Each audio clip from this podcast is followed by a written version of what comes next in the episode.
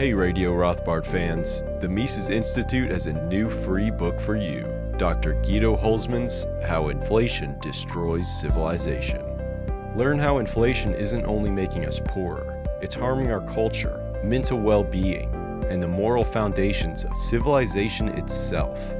Get your free copy today at mises.org slash rothpodfree. Hey guys, this is Tho Bishop with Radio Rothbard, and if you're listening to this show, you're no doubt familiar with Human Action, Ludwig von Mises' masterpiece. This is the seventy-fifth anniversary of its publication, and in honor of that, we are holding a very special event on May sixteenth through the eighteenth, a conference dedicated to this very important book. We're going to have scholars from all around the world coming in, including Bob Murphy, Guido Hülsmann, Joe Salerno, Tom DeLorenzo, a whole list of all-star Austrian scholars. Now, as a Radio Rothbard listener, we've got a special opportunity for you. If you go to mises.org slash rrraffle, that's double R, raffle, uh, you can enter in to get a free admission to this very special conference. Also, if you're a student, we've got scholarships available for you at the event site, uh, mises.org slash events. So hope to see you guys there, and now enjoy the rest of the show.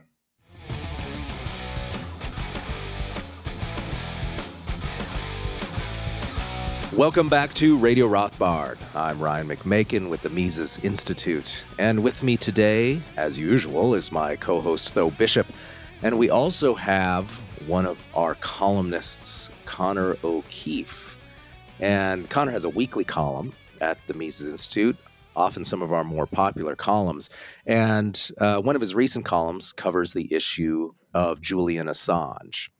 Uh, Assange, if you will recall, was a whistleblower, published facts about the U S government. The U S government didn't like being embarrassed and exposed, and has uh, launched a, uh, I don't know, a legal terror campaign against Assange ever since. And Assange has uh, attempted to escape prosecution by the American state in a variety of ways. But in the last few weeks, it just it's uh, it's moves ever closer toward Assange, who's presently in a prison in the United Kingdom, uh, also a country also known as America's lapdog, um, where he is uh, just rotting there until he exhausts all of his attempts to avoid extradition to the United States, where he could then be prosecuted for a variety of uh, laws under the uh, Espionage Act, which is itself a B S law from World War One, and uh, really just thrown in a, a, a federal hole for decades, um, all for just relating facts about the U S government. So let's uh, look a little bit at the case here, because it's always good to be reminded Uh, about what the reality is behind the Julian Assange case, and how this could happen really to any American who attempts to exercise his or her First, Amer- First Amendment rights by sharing journalistic information about the U S government and simply saying things. Uh, this is old sort of stuff that you would expect under like King James in absolutist England. Um, but this is the regime we now live under. And so just for listeners, a lot of the information we'll be discussing uh, relates to a February twentieth article by Connor called The Outrageous Persecution of Julian Assange. We'll link that in the uh, the description.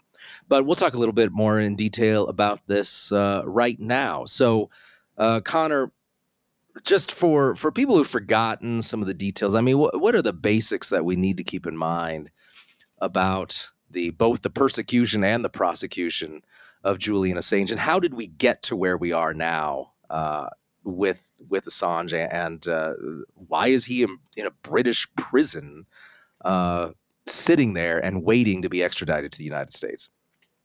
Right, that's exactly what I was trying to do with this piece. I think um, what I try to do a lot with my columns every week is to sort of ta- like zoom way out and look at the bigger picture. Context behind what, what's in the news that week. And in this case, it's like he's been um, in a British prison for, I think, about five years. now. And, you know, we'll occasionally get these stories where there will be a hearing or he'll be appealing. And so people will be talking about it for a bit, and then it'll kind of go back out of the news until a decision, and then, you know, the next hearing and so on. Um, but I think the uh, the, the multi-decade uh, context behind um, why he's there is important. And so I wanted to just lay that out quickly in that article. Um, and so I kind of start with uh, WikiLeaks was founded, um, that's his organization, founded in two thousand six, but it really was sort of rocketed to the global stage in two thousand ten when um, he or his organization published um, a tremendous amount of leaked material from uh, mainly the national security foreign policy apparatus of the federal government. Um, it's sort of known now as the Afghan war logs, the Iraq war logs, and the diplomatic cable leak. Um, and uh, an important uh, detail that um, Uh, is worth stressing is that um, Julian Assange was not the whistleblower in this case, and has not been the whistleblower in any of these cases. He was the publisher of information that was leaked to him, um, and that's important for, you know, the case that's being brought against him now. But uh, that, you know, it, it contained a tremendous amount of very damning material for uh, sort of the the narrative of the war on terror that um, Washington had been trying to perpetuate.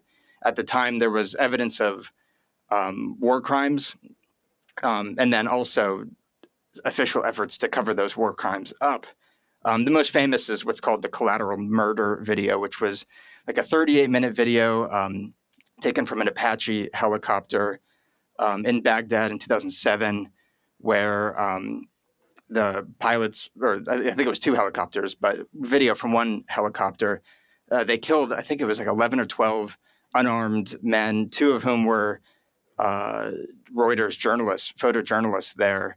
Um, and then like a van sh- pulls up to try to help some of the wounded, and they shoot that too. And there were two children inside that get seriously injured. And uh So th- this was the type of thing that, I mean, you know, that, that specific case is sort of what it's famous for. And, you know, it was a video you could actually sit down and watch. A lot of it was just kind of bureaucratic uh, cables and um, so forth. But um, it, it was very much going against how the government wanted to portray the actions of the U S over in Iraq, you know, Operation Iraqi Freedom and, and such. And uh, so the government was obviously very upset about this leak. Um, they started exploring options. But at this point, two thousand ten, Obama's in the White House. They're exploring options for how to basically go after this guy and go after this organization. But what they ran into was um, what I've heard the the Obama team called the New York Times problem, which was that there was nothing they could try to charge Julian Assange with that they couldn't also charge, you know, all these reporters at the New York Times were doing, because he wasn't the one that actually went and leaked out this material. He d- never signed any, you know, it's not an N D A there. It's a lot more serious in the national security world. But um, there was nothing illegal about what he had done. He had just published this stuff. And so they sat on, they, they didn't charge him back in two thousand ten. Uh, and then um, I think crucially, it's important to, uh, to bring in the context of twenty sixteen, um, Assange and WikiLeaks, they published all this material that made Hillary Clinton and the Hillary Clinton campaign look very bad. And um, I think that's significant because that really turned a lot of his previous fans against him. I think still to this day, he's blamed by a lot on the left or the liberal left um, for working with the Russians, kind of against evidence, um, that uh, to... move the needle uh, in Trump's favor. Um, and so a lot of the people that had been coming to his defense before kind of soured on him. And then a year later in twenty seventeen, WikiLeaks, they published what are called the Vault seven documents, which was all this information detailing the C I A's cyber warfare capabilities. And there was some very dramatic stuff in there about how not only do they have the ability to monitor a lot of consumer electronics, but they have the ability to remotely control them as well. Um, and apparently this leak just infuriated uh, specifically Mike Pompeo, Trump's head of the C I A at the time. And Um, so crucially, this was the time, it was after this leak in twenty seventeen that the federal government sets its sights back on Julian Assange. And so one year later, in twenty eighteen, um, they indict him on a charge for uh, computer intrusion or something like that, essentially hacking, uh, which is something that they had not tried to charge him on before because it was a flimsy case. Um, and then a year later, in twenty nineteen, Uh, I, I don't know. The, I don't remember the details of this, but I think there was a some change in the Ecuadorian regime. Ecuador had been a very good, um, uh, had a very generous um, asylum policy. So uh, Julian Assange was held up in the Ecuadorian embassy in London. Ecuador revoked that his asylum asylum status in twenty nineteen. He's kicked out, is arrested by London police, and then the U S uh, indict him on seventeen more charges on the, under the Espionage Act. And so for the last five years, the U S has been trying to extradite him back to the U S to face those charges.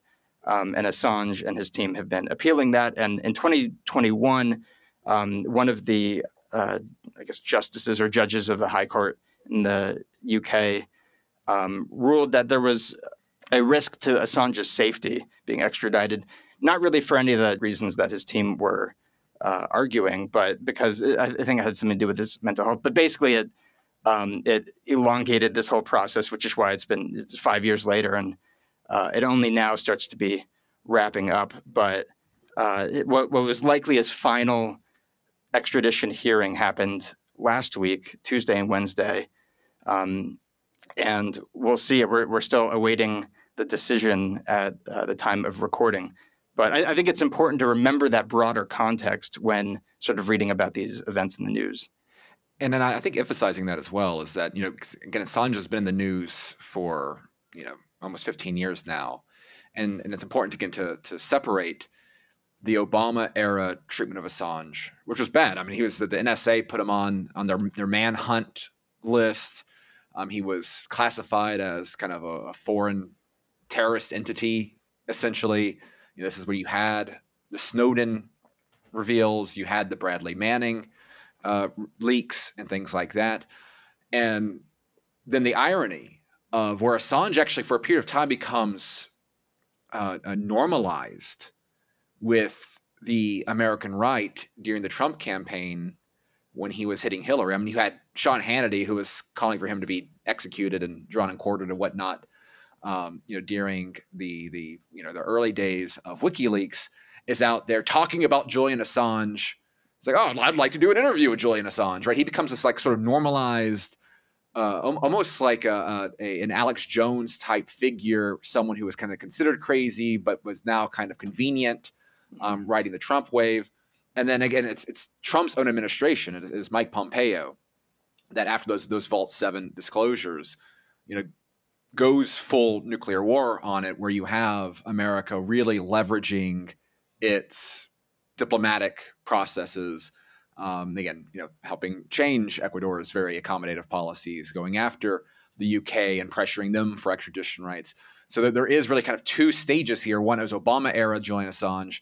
When it's Trump era uh, Julian Assange, you know, the, the ironic thing being Julian Assange helped this the, the Trump administration kind of be in existence. And again, I, I for, for my I had forgotten that aspect of it um, until this uh, uh, trial had come up, because again, I, we've he, he's he's been such a kind of a part of this landscape for so long. But yeah, it was, it was the escalation of the Trump administration that really brought us to this point right now.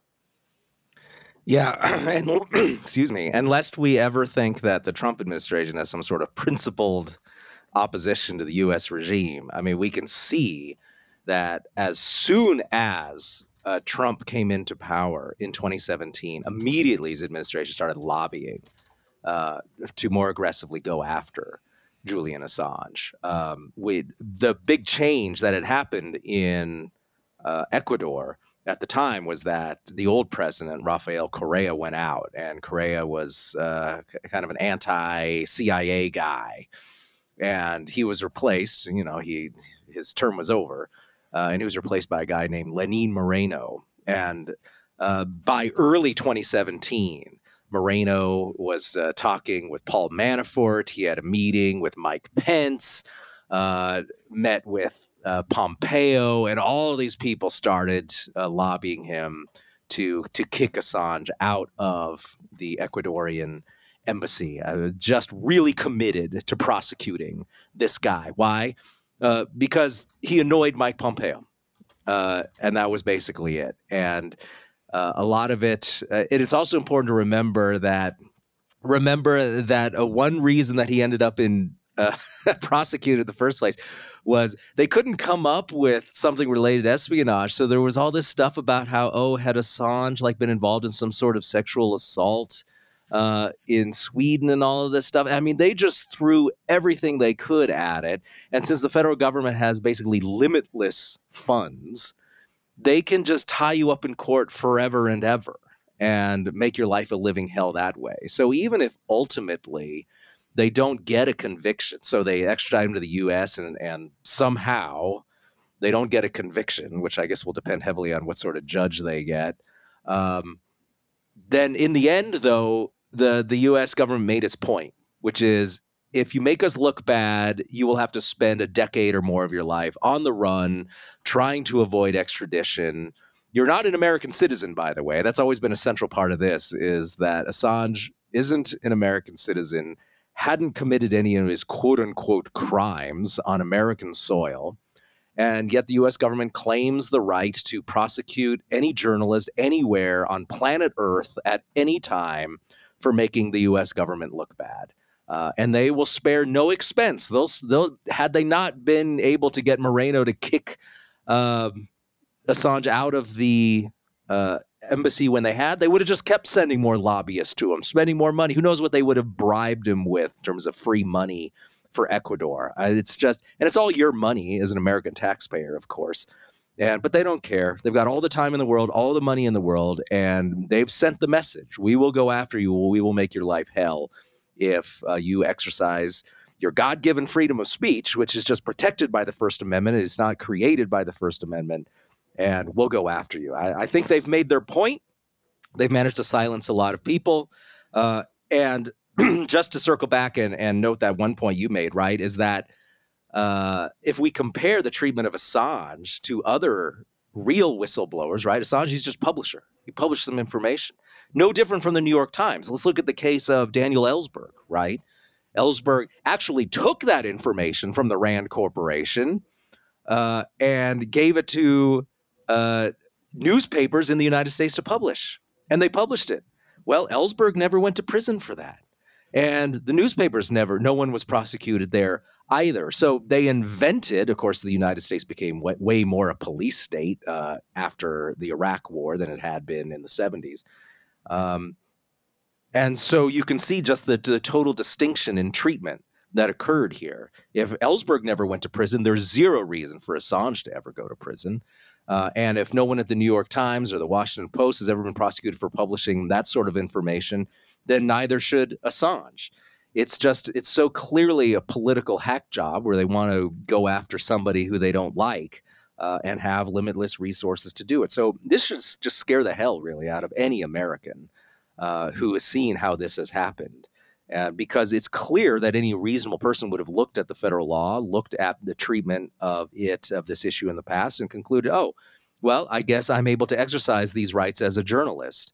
And that's not proven to be the case. And perhaps the most despicable of all is just the way that modern day journalists have abandoned Assange and not uh, not published basically weekly articles about the treatment of Assange and how despicable it is. Instead, uh, journalists, you know, the the establishment journalist type who laughably pretend that they're critics of the regime, they are they say things like, oh, well, Assange isn't a real journalist because he didn't work for one of our organizations, or he didn't have an American press pass, or some other gibberish that they like to say. And so they're, it, it's just absurd how they protect their own interests as journalists, and uh, they just throw to the wolves anyone who uh, makes their precious American regime look bad uh, and calls into question one of uh, America's wars, which, of course, the American journalists supported from minute one. They uh, uh, had always supported the war in Iraq, bent over backwards to make the Bush administration look good. So, of course, we shouldn't be surprised that they end up turning on Julian Assange as well. So it's really just been quite remarkable just how the regime, both sides of it, the Trump side, the Hillary side, and the media have all been in lockstep about condemning Assange. The only exceptions, of course, have been libertarians like at the Mises Institute or hardcore left people like at Jacobin. And there's actually been some really good articles about Assange at mm-hmm. Jacobin. But that's just an old remnant of the the new left from the sixties and seventies that uh, had come to Ellsberg's side and which had defended uh, whistleblowing and leaks back then because they actually had a principled opposition to war, which modern journalists and the modern left doesn't have at all. So you can see, if you just delve into the history at all, just how trumped up and uh, how fake these charges are against Assange. Yeah, another one of my favorite cases of hypocrisy is um, thinking back to the twenty nineteen impeachment of Donald Trump and how the C I A official who was working at the White House, um, Eric Charamella or whatever, Uh, blew the whistle about this Trump phone call with the Ukrainian president Zelensky, and then turned to this whole thing about how quid pro quo, and he's not, um, you know, he's holding up aid to Ukraine to get them to investigate the Bidens, and he's impeached over this. And how the press and the you know members of Congress acted about this whistleblower. I yesterday I was like reading back up on this to remember it. I couldn't find his name anywhere. They were so careful not to publish this guy's name, and still it's been almost five years and it's like scrubbed from the internet. I had to dig deep. Nobody is like willing to bring his name up. I was almost, I was kind of uh, wondering if I shouldn't bring his name up, but that was more about not being able to pronounce his last name. I I still don't get it. But um, yeah, and I think like your point about the journalist not coming to his defense, there's there's been a little bit recently. It's like finally after four years, Um, I think the might have been the New York Times and the Guardian published an open letter like ten months ago or something. I don't really remember the specifics on that. And it's kind of like, okay, well, it's about time. But I think um, there's like like Rothbard often talked about uh, the press. He would break it up into the respectable press and whatever the opposite of that would be. Um, and I think that's like the clear, the the important distinction here. You have at the New York Times, at you know the Washington Post, you have all these journalists who, yeah, on paper, if Julian Assange is charged for obtaining and publishing classified material, that's what they do often. But it's like they really, they do understand that, no, they're not actually at risk of being charged for that because they're not doing what Assange is doing. They're not actually embarrassing the U S regime with their journalism. They're a lot more the, the, the, I call them the media lapdogs rather than the watchdogs. They are, and I think that's an important um, point for Americans to understand uh, more than most, that um, media censorship or controlling kind of the narrative out there does not just take the form of um, censoring and beating back the watchdogs. But if you can really transform the journalists uh, exist out there, you know, usually through granting access or, uh, you know, press passes or invitations to, you know, the press briefing room and all these things, that that's a very effective way of controlling the narrative as well.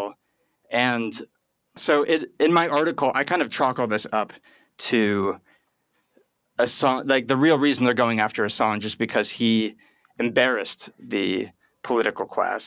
But I think that almost might be an understatement. I think really it's it's not even just embarrass, embarrassment.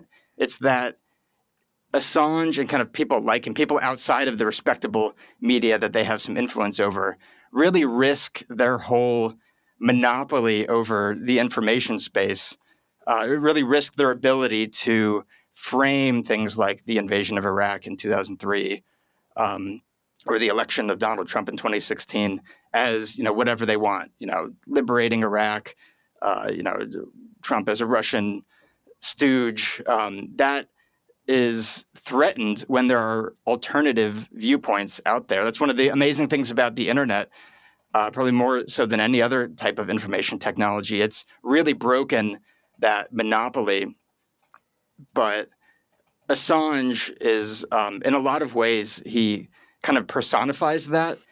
And um, so by going after him, it's not only really that they're punishing this one guy, but it's it has, a, I think, a cooling effect uh, on everybody else. And in fact, I, I don't remember the specific report, but interestingly, there was, um, I think in two thousand eleven, there was an internal Department of Defense memo that was talking about WikiLeaks. And what it uh, concluded was that the most effective way to go after WikiLeaks was to uh, go to uh, put in an extra effort to find the whistleblowers that would be, you know, sending these leaked documents out, and to really, really hammer them, because you wanted to dissuade people going forward from reaching out to WikiLeaks if they, you know, had uh, documents that they thought the public should be aware of. And so I think there's a lot to what you were saying about um, the the potential that all this pain of, you know, five years of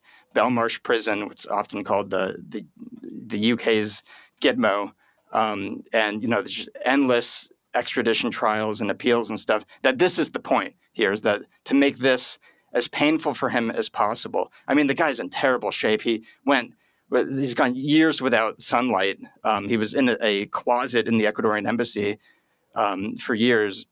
He's very sick. He couldn't make it to the hearing last week because he broke a rib from coughing too much. And th- like j- just the idea that he's going to be uh, kicked back to the U S. Like, like I, I don't really think it's all that politically feasible that he's going to be extradited, and then Biden's going to triumphantly like send him away for one hundred seventy-five years. Um, I think that this is the point here, to really put him through as much pain and discomfort to dissuade people who will, you might even think about daring to do what he did, and to really shatter their their monopoly over the narrative. Yeah, he definitely he's he's he's a symbol that represents, you know, the the, the new media environment. And we've seen kind of across the board various examples of the people, the individuals that have built these these larger platforms that allow for the free exchange of information, commerce, et cetera. They are the ones that are targeted in this current environment, because the technological advancements uh, were too free. Yeah, they overcame a lot of the Uh, they, they they were adapting faster than the, the law could change in many ways, and you know they were adapting. The, they were creating. Um, you know, you, you could get beyond a lot of the the t- traditional restraints. Um, you know, needing a, a a New York Times, for example, to publish information, and and I think in some ways, right, we saw traditional media.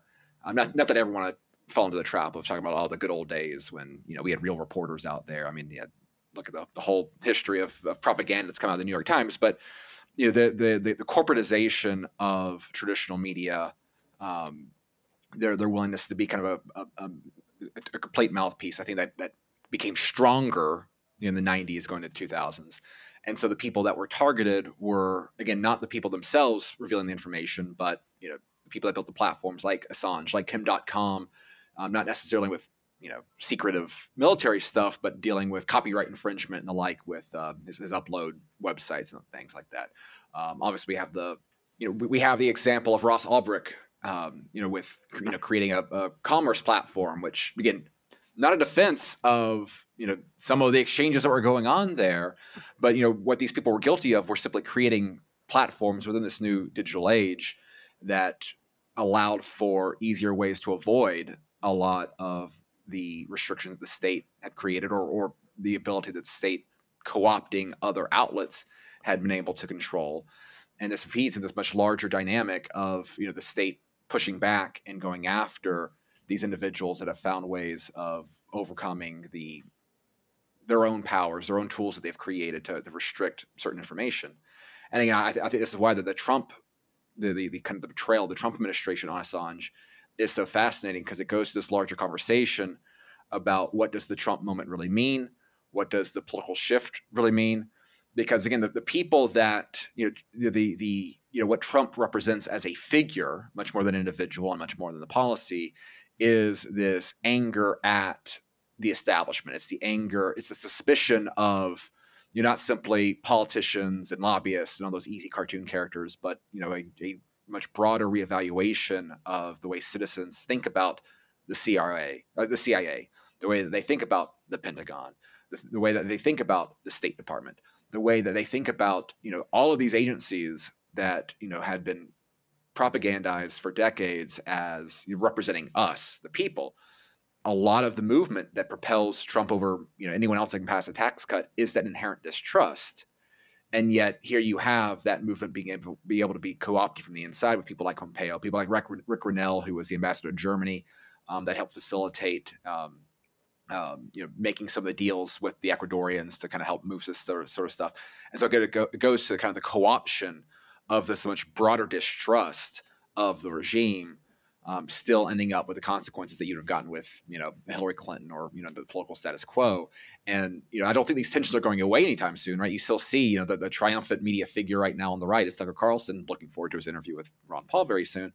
You know, but but he he in many ways is kind of an Assange-like figure. You can't really go after him the same way as you can Assange. He is, you know, he he is a uh, you know, he's an American uh, you know, here in the present. You know, he's he's got this big platform. Um, but if if if if he was, you know, out in a foreign country, um, you know, if if if he was more vulnerable, if he had a lot less uh, patrons within the United States.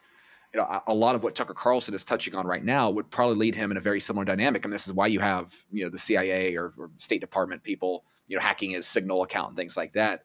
You know, th- there is there's clearly an audience and support for these dissonant uh, media creators, aggregators, and the like. Um, and yet, the willingness, the ability to translate that into meaningful form within the system um, seems as far away as it's been in a long time.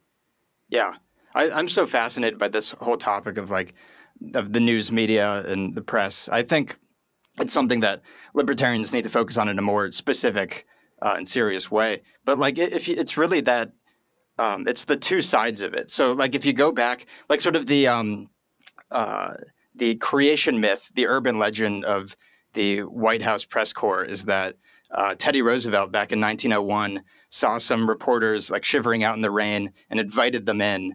And then, you know, reporters started to uh, operate within the walls of the White House, and then they had to build, um, you know, offices for them. But I think that, I, I guess that's not factually true, that, that didn't happen. But I think that action of inviting them in is like very central to how uh, the state control over the media works um, in the U S today. So like, Like I think back to like one example I like was when Biden went to Ukraine.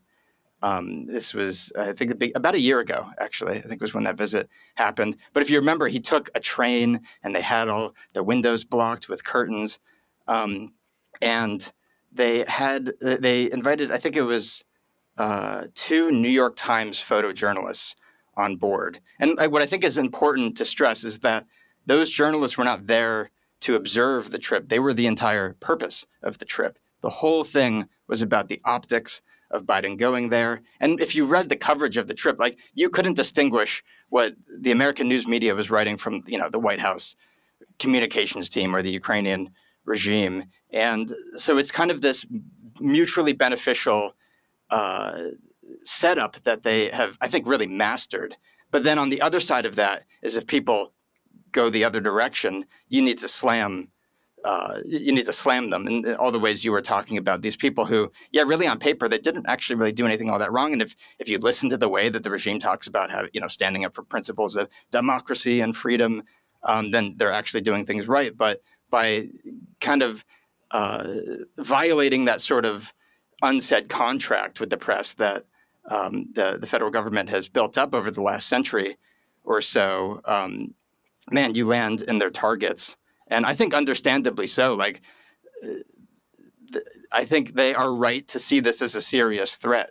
If you just look at the last decade or so, as this monopoly on the information is broken down, like the the changes, the, the sweeping political changes that have happened um, across the world, uh, this is all very recent. So things, you know, we're still in the middle of the craziness of it. If you kind of go back to, you know, from like, the financial crisis to today, politics the world over has been pretty crazy. I think in large part because of the ways the internet has shattered that monopoly. Um, and they, they still talk about misinformation, disinformation being the biggest threat. And I think they're right from their perspective.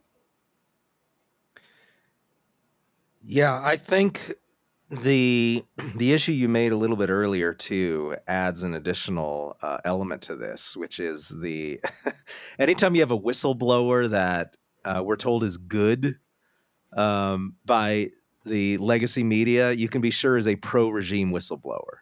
Um, anytime you're told a whistleblower is bad, then they're probably doing something that's critical of the regime. It's, it's a pretty locktight yeah. standard at this point. So, and as you've noted, right, we, we, they, they trot up, oh, C I A agent says X, Y, Z, and wow, what a, what a groundbreaking uh, revelation this is. And it always just ends up uh, supporting the regime. And in some cases it's unclear and you wonder why, why are we supposed to care what this guy thinks? I'm thinking of the whole space alien thing that happened. Uh, I think it was just last year. Do you remember this? Where all of these like former intelligence people were telling us about, oh, yes, well, we actually captured these space aliens and here's all this footage of U F Os. And isn't this amazing, everybody? Look at all this stuff about U F Os. Everybody listened to these uh, these C I A guys telling us about U F Os. And I'm like, why? Why are we supposed to care? Why? Why is it so important for me to believe in U F Os all of a sudden? And I never really got an answer on that. I just wondered why they uh, they were, after decades of the government telling us there are no U F Os, suddenly they were really, really interested in all of these regime types telling us that, yes, there are aliens and U F Os. Um, all that did was make me suspicious and wonder why this was suddenly a thing. Um, and you should be suspicious with this sort of thing, right? Fortunately, most Americans seem to not care. I guess they had other things going on, but there's so much noise. Look at this former military guy. Here's what he says about X Y Z. You should really, really listen to this guy. But then if somebody says something that's against the regime, suddenly we're supposed to hate that person uh, or pretend that they don't exist. And you could see that uh, in, say, for example, the Gonzalo Lira case, which we could contrast with Um, say any of these pro-regime journalists who were supposed to regard as heroes. Instead, you had Gonzalo Lira in Ukraine, a true uh, journalist trying to uncover dirt, and he was really showing the the Ukrainian regime for what it was, which was, of course, this is a regime that uh, has abolished freedom of religion. They're actively shutting down Orthodox churches, imprisoning priests. I mean, despicable stuff. And uh, also, of course, there's no freedom of speech in Ukraine. They've abandoned any idea of elections. Uh, and, and yet we're we're told that uh, the way to support democracy is to support this country that has no freedom of speech, no freedom of religion, and no elections.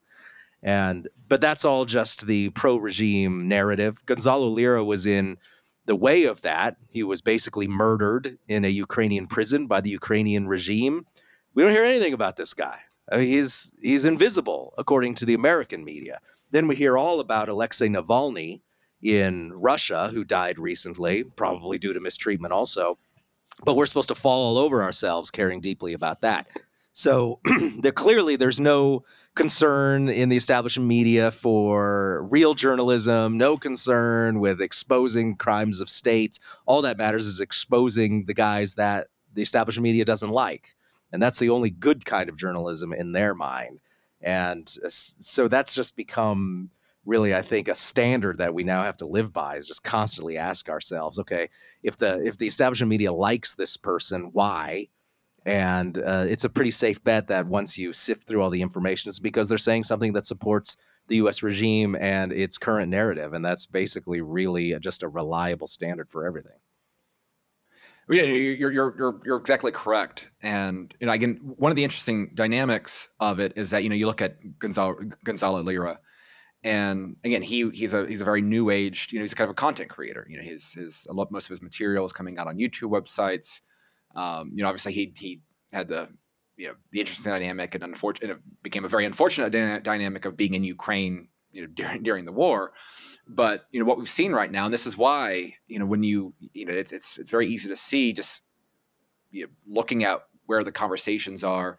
Um, and I, I think particularly even even though you know we have this ironic kind of situation right now where we're dealing with Assange attempted to be extradited to the U, to the U S from the U K in terms of this broader conversation of the censorship of you know, the crackdown on dissident information, on the, the dissident journalists.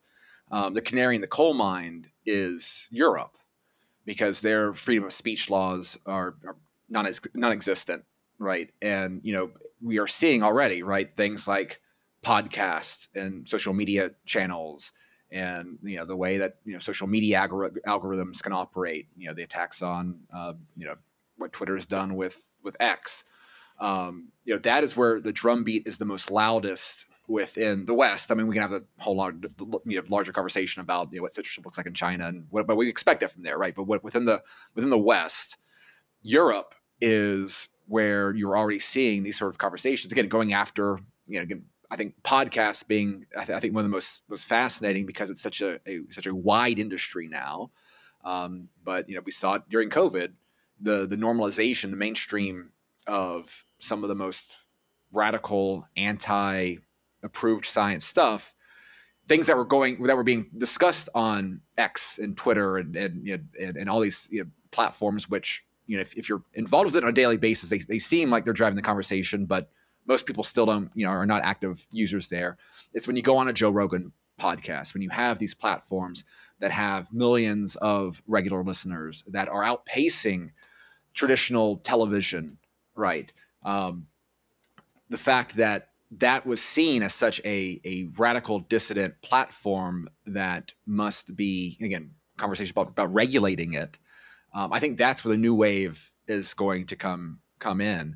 Um, and how that looks like going forward, we'll, we'll see. I mean, you know, again, if we're looking for some positive aspects of it, um, within the American example, we can see that Joe Rogan, you know, he was not punished for having, you know, people like, you know, Peter McCullough, our good friend, Um, on his podcast. Instead, he got a whole, he got a big, you know, a, a, even a better deal with Spotify when contracts came up. He's going to be able to not only ha- make the money that he was making with Spotify, but actually um, you know, stream his content on other platforms like X and YouTube and the like. And so there, because there is this this genuine market demand for these dissonant voices within the United States, um, you know, Tucker seems to be doing quite well with his venture. I mean, you know, we'll, we'll see how, you know, getting seed money, we'll see how the long-term process is there. But there is more demand, more interest, more consumption of information that the media doesn't want. And because in many ways, like Assange was kind of ahead of his time, right? If you, like, you know, WikiLeaks now would be even a, a bigger driver, I think, of content if if it was in its peak form today. Um, you know, four chan kind of played this role in, in twenty sixteen. Um, you know, the ability to to take dissident content, package it within your own YouTube videos, putting in your own Twitter stuff, the entire ecosystem, in spite of all the attempts, in spite of, you know, you know, you know putting out the severed heads in front, you know, you don't want to be this guy, it is failing because the demand for it from the population. And so far, so far, um, you know, the, the freedom of speech protections the United States has is stronger than the rest of the world. Again, I, I, I get not working really well for Assange right now, but neither here nor there. Um, and so that's one of the things I think is, is, is fascinating, is that as much as the regime tries to tries to fortify itself, the, the demand is making that harder and harder to do. And the distrust is growing and growing and growing. And so, you know, while I, I don't know if it's going to save Assange, I fully expect for him to, to die in an American prison. He's going to be, I expect him to be extradited, and I don't expect him to last that long. Um, it, it was very nice. Grinnell told the Ecuadorian things, oh, he won't get the death penalty here. Okay, fine. He'll, he'll, he'll just be, you know, he'll, he'll die from, from natural causes very soon. Um, you know, in spite of these horrific examples, I think the long run is still more positive. Um, but we, we shall see if I'm just being overly optimistic on that front. No, I'm definitely, th- this topic, when you really zoom out, does make me optimistic as well, just because I don't see us going back. I, I, so I'm very influenced by, there's a book from twenty fourteen called The Revolt of the Public by this guy, Martin Gurry, who is like an information space specialist. I think he was, was or is associated with Mercatus. Um, but he argues that um, there have been uh, five phases of basically information technology in human history. And whenever that Uh, yeah, a phase comes along. So like the alphabet would be one, the printing press, um, broadcast media, stuff like that. Whenever a phase comes along, um, it sort of uh, determines the, the people in power, whoever the ruling class at that time, um, eventually gets kind of a monopoly over that information space, which is why they're the ruling class. But when a phase changes, um, they lose that monopoly. And so he, he uh, argues that specifically with like the printing press coming around, that if you look at things like the Reformation, the American Revolution, the French Revolution, things that happened not long after that uh, fracturing of the old um, information monopoly, that it wasn't so much that there were all these sudden new sentiments coming around, but that the new uncontrolled information environment allowed sentiments that were already there to spread in a way that authorities at the time could not uh, combat effectively. And he argues that the internet is, that we're currently going through um, a phase change that uh, is in a lot of ways very similar to the printing press coming around. Because even with broadcast media back in the twentieth century, Um, that, you know, there were some big changes with like radio and T V coming around, um, but because the airwaves were controlled by the government, their their control over that uh, was never really threatened.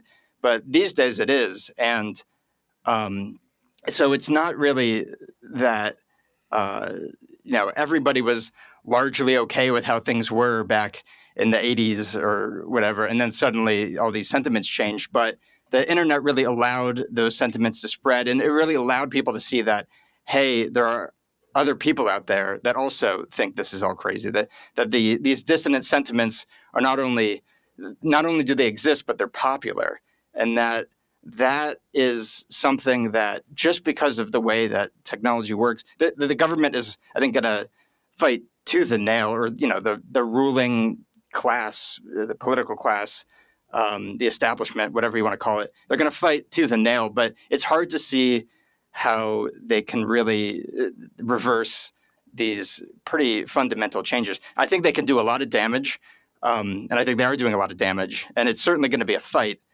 um, or is a fight, but um, in the long term, I'm quite optimistic uh, with you know our ability to engage uh, with these. I don't even like really calling it dissident um, information. It's more like realistic information that's not propaganda. And, and sure, there is some propaganda out there, but just alternatives, really. Um, alternatives that don't have a specific agenda, which is, I want to stay in power. Um, so, yeah, I, I too am optimistic in the long term. I, I would say I'm a little bit, I, I kind of disagree. I, I would say it's more likely than not, is my prediction, that Assange does walk at some point. I just don't see how they can throw him in a cage without there being um, a huge backlash. It seems like the people that really uh, are following this, uh, they, they really care and want him out. I just don't see the political capital there. I don't think it's super likely. I just say more likely than not. Um, but yeah, it's been terrible for him so far. Um, th- that's just a disaster, this whole story. But yeah, in, in the long-term, big picture, I am an optimist. And Ryan, it's worth noting that, uh, of course, one platform that will always be open to to dissident voices is mises dot org. And it, we have a very, we, we have, we've undergone a massive change to the website. Um, so if you want to read uh, Connor's great article on Assange, Um, you can see it with our new format that uh, is uh, get, getting some good reviews out there. We've now got the Power and Market blog uh, right at the top uh, top half of the page. A lot of great content coming out on there these days. And so I just wanted to give a shout out uh, to, to the great tech team at the Institute as uh, we continue to try to adapt and make sure that we, we are a, one of the top platforms there for, for that uh, dissident, true information that the regime doesn't want you to read either. Well, and also be sure and click on the subscribe link at the top of the page at the new mises dot org so you can get uh, all of our information, podcasts, new articles directly in your inbox via email as well. And this, of course, uh, is a little bit more reliable as a uh, way of direct communication. You don't have to let it f- be filtered through uh, whatever the oligarchs approve at Facebook um, or at YouTube. You can instead just get it emailed directly from us. So yes, check out the new page. And with all that, we'll go ahead and wrap up this episode of Radio Rothbard. Thank you, Connor O'Keeffe. Thank you, Tho Bishop. And thank you to all our listeners. We'll be back next week with another one, so we'll see you next time.